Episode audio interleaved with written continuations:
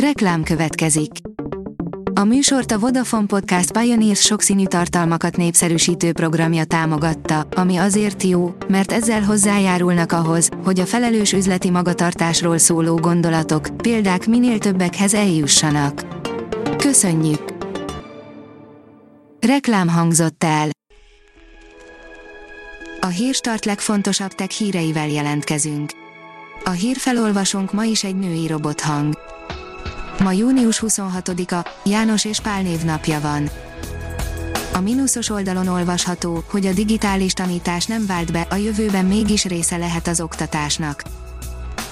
A veszélyhelyzetben már alkalmazott digitális munkarend a jövőben is része lehet az iskolai oktatásnak, ezt egy az Országgyűlés Törvényalkotási Bizottsága által elfogadott módosítás tartalmazza. Októberben jöhet az olcsósított Galaxy S20 Lite, írja a GSM Ring. Nagyjából két hete érkezett a hír Dél-Koreából, hogy a Samsung egy megfizethető Galaxy S20-on dolgozik, ami hasonló lehet, mint az évelején bemutatott Galaxy S10 Lite vagy Galaxy Note 10 Lite. A 24.20 szerint végleg el akarták törölni a vasárnapot. A vasárnap elhagyását a folyamatos termelési hét bevezetése indokolta a Szovjetunióban, de ezt még Stalinnak sem sikerült ráerőszakolni a népére. A Bitport szerint elszaporodtak az apró szilíciumvölgyek. Már 80 olyan régió akad világszerte, ahol legalább egy milliárd dollárt érő technológiai vállalkozások születtek, de a világjárvány a startupokat is alaposan megnyírbálja. A Márka Monitor írja, Vodafone három új kezdeményezés digitális kompetencia fejlesztésre. Sikerrel debütált a Vodafone Alapítvány három új kezdeményezése, melyekkel a Covid alatt startoltak el. A New Technology írja, az MBFZ Toolcraft GmbH a CEIS 3D Manufakt megoldásával végzi additív gyártási folyamatainak átfogó minőség ellenőrzését.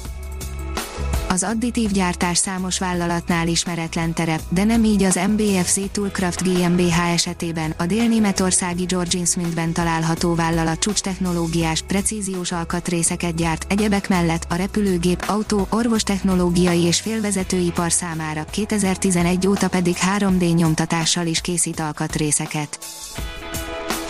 A Liner írja, fantasztikus timelapse felvételeken csodálhatjuk meg a nap legutóbbi tíz évét a NASA Solar Dynamics Observatory űrszonda kizárólag központi csillagunkra fókuszálta kameráit.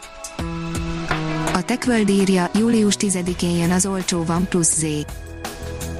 Hónapok óta plegykálnak már az olcsó OnePlus mobilról, amely eredetileg OnePlus 8 Lite néven kellett volna megérkezzen, mivel a szériában nem debütált, ezért később OnePlus Z, majd mostanában OnePlus Nord néven kezdték emlegetni, nyári bemutató mellett.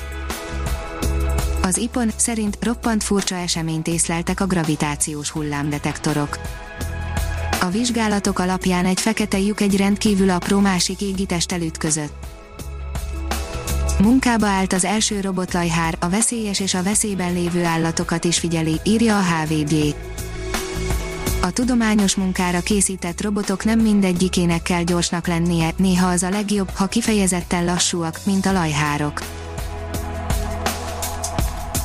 Ha még több hírt szeretne hallani, kérjük, látogassa meg a podcast.hírstart.hu oldalunkat, vagy keressen minket a Spotify csatornánkon.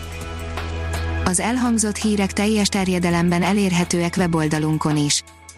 A hangfelolvasás nem jöhetett volna létre a Google Cloud és a Central Média csoport hírstart fejlesztései nélkül. A hírstart kísérleti adását hallotta, a technológiánkat folyamatosan fejlesztjük. Ha tetszett a hírblokkunk, kérjük, hogy ossza meg ismerőseivel, vagy értékelje közösségi csatornáinkon. Visszajelzése fontos számunkra. Köszönjük, hogy minket hallgatott!